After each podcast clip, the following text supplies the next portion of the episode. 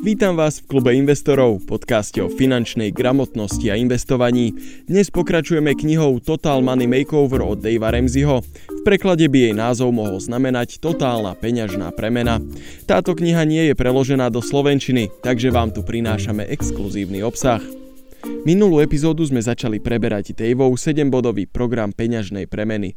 Prešli sme si krok číslo 1. Našetrili sme 500 až 1000 eur, ktoré máme ako núdzový fond, teda peňažnú rezervu. Pamätajte si, slúži len na nepredvídateľné krízové situácie. Blížiace sa Vianoce tam nepatria. Vianoce sú vždy v decembri, takže s nimi musíte rátať. Poistku proti návštevám pána Marfiho aj s jeho prekliatými zákonmi už máme. Čo teraz? Druhý krok je zbavovanie sa dlhov. Dave opakovane zdôrazňuje, že najlepší nástroj na budovanie vášho bohatstva je váš príjem a nie dlhy.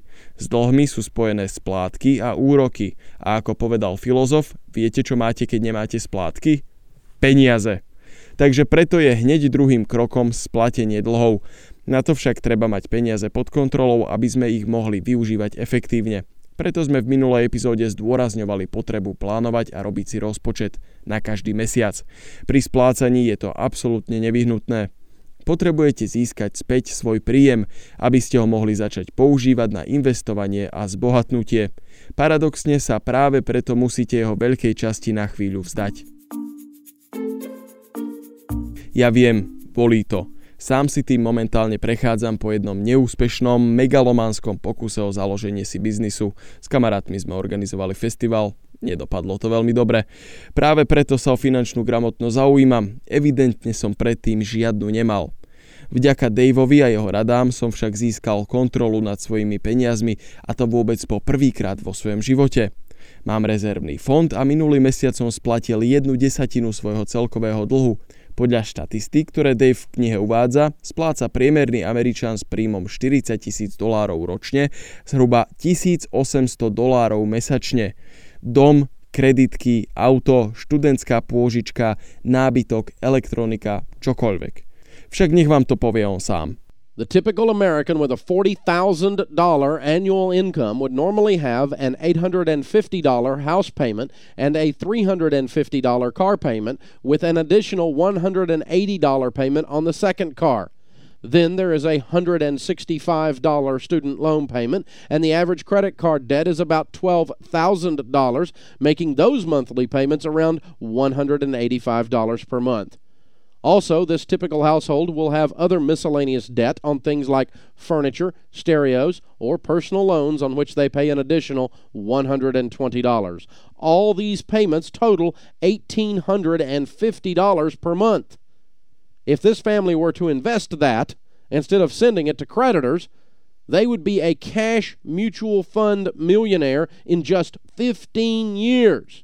To znamená, že človek, ktorý zarába zhruba 3000 dolárov mesačne, pošle 55% svojho príjmu niekomu inému. Predstavte si, že tieto peniaze by mohol ten človek investovať. Princíp je rovnaký, aj keď zarábate 700 eur. Musíte žiť za menej, ako zarobíte a hospodáriť s prebytkom. Ak vám to nevychádza, tak práve vďaka rozpočtu si môžete prejsť všetky svoje položky, všetky výdavky a zistiť, kde sa dá ušetriť. Nie je to vôbec zložité. Je to len ťažké. Remzi tvrdí, že krok číslo 2 je najťažší zo všetkých krokov, ale oplatí sa. Dôchodok sa neodvratne blíži a potom bude neskoro. Metóda, ktorú na splatenie dlhu môžete použiť, sa volá snehová guľa. Je to jednoduché. Spíšte si svoje dlhy od najväčšieho po najmenší. Vypočítajte si, akú maximálnu čiastku viete každý mesiac splácať a splácajte.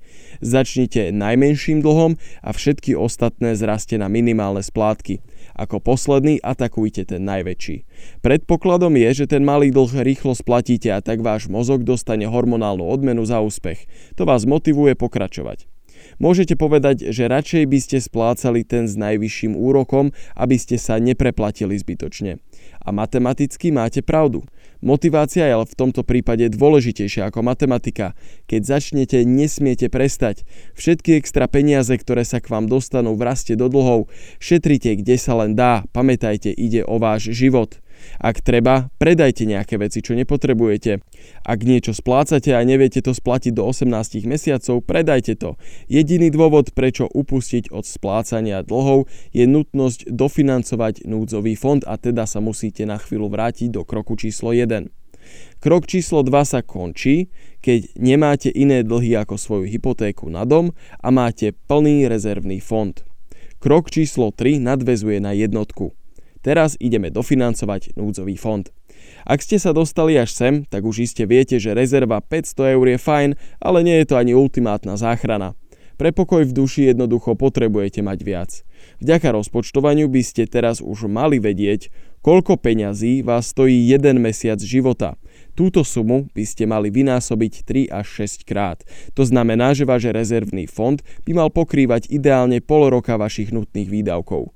Z prieskumu magazínu Parenting vyplýva, že až 49% Američanov by nedokázalo pokryť ani mesiac svojich výdavkov, keby odrazu stratili svoj príjem. Myslím, že toto číslo u nás nebude o moc lepšie, skôr naopak. Predstava, že by ma niečo takéto postihlo a živil by som pritom deti ma absolútne desí. Ak máte manžela alebo manželku, tak váš fond musí byť spoločný. Načrieť doň môžete len, ak sa na tom obaja zhodnete. A ešte raz opakujem, núdzový fond je len na krízové situácie, nie na veci vo výpredaji. Peniaze musia byť ľahko dostupné, ale oddelené, takže ich neinvestujte. Môžete si ich dať aj pod matrac, ak potrebujete. Najlepšie je však sporiaci účet, ktorý rastie také 2 až 3% ročne, aby vám ich moc neohlodávala inflácia. Tá sa pohybuje tak na úrovni 2,5 bez problémov som našiel sporiace účty v slovenských bankách aj s 5% úrokom a bez pokuty za predčasný výber. Pamätajte, tento fond neslúži na zbohatnutie. Slúži na to, aby vás ochránil pred búrkou. Viete si predstaviť ten pocit istoty, keď viete, že aj keby vás z hodiny na hodinu teraz prepustili, tak máte pol roka na to, aby ste to vyriešili. As your total money makeover completely changes your money habits, you will use the emergency fund less and less. Sharon and I haven't touched our emergency fund in over 10 years. When we first started, everything was an emergency. But as the total money makeover begins to take effect, you have fewer and fewer things you can't cover in your monthly budget. Takže máme nabitý fond a sme bez dlhov až na hypotéku. Ak dom alebo byt nemáte, tak ho nekupujte, kým nedokončíte tento krok. Ak si kúpite dom bez rezervného fondu, tak sa k vám nasťahuje pán Murphy a prinesie aj svoje zákony schválnosti. Našetrenie si základnej čiastky na hypotéku je krok číslo 3b. Na Slovensku je to tak 20% z ceny nehnuteľnosti. Dave tvrdí, že ľuďom, ktorí sa vydajú jeho cestou, sa ku kroku číslo 4 dostanú zhruba po 2 až 2,5 roku. Záleží samozrejme, kde ste začínali. V kroku číslo 4 už začneme aj investovať.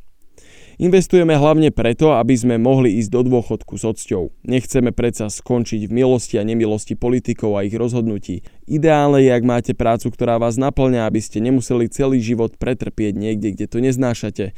To nie je dobrý životný plán. Žijeme len raz a je len na nás, ako si to zorganizujeme. Ak máte prácu, ktorá je zároveň vašim poslaním a investujete dosť na to, aby ste boli finančne nezávislí, eventuálne, tak už ste prakticky na dôchodku. Ak nechcete prestať robiť, tak nemusíte. Ak chcete, tak môžete. Je to len na vás. O tom to celé je. O slobode. Prevzali ste iniciatívu a zodpovednosť za svoj život a toto je vaša odmena. Starneme všetci a teda nedá sa tomu vyhnúť. Dá sa na to však pripraviť. Krok číslo 4 je práve o tom. Investujte 15% svojho príjmu. Akcie, fondy, nehnuteľnosti. To, čo si zvolíte, je len na vás, ale vždy si to poriadne dopredu načítajte, aby ste presne vedeli, do čoho idete. Ak ste v kroku číslo 4, tak už by ste nemali mať žiadne splátky, teda okrem domu. V takomto prípade by malo byť jednoduché dávať 15 nezdanených percent na vašu budúcnosť. Možno vám to príde dokonca aj málo. Prečo len 15? Zvyšok potrebujete na predčasné splatenie hypotéky a na prípadné sporenie pre deti.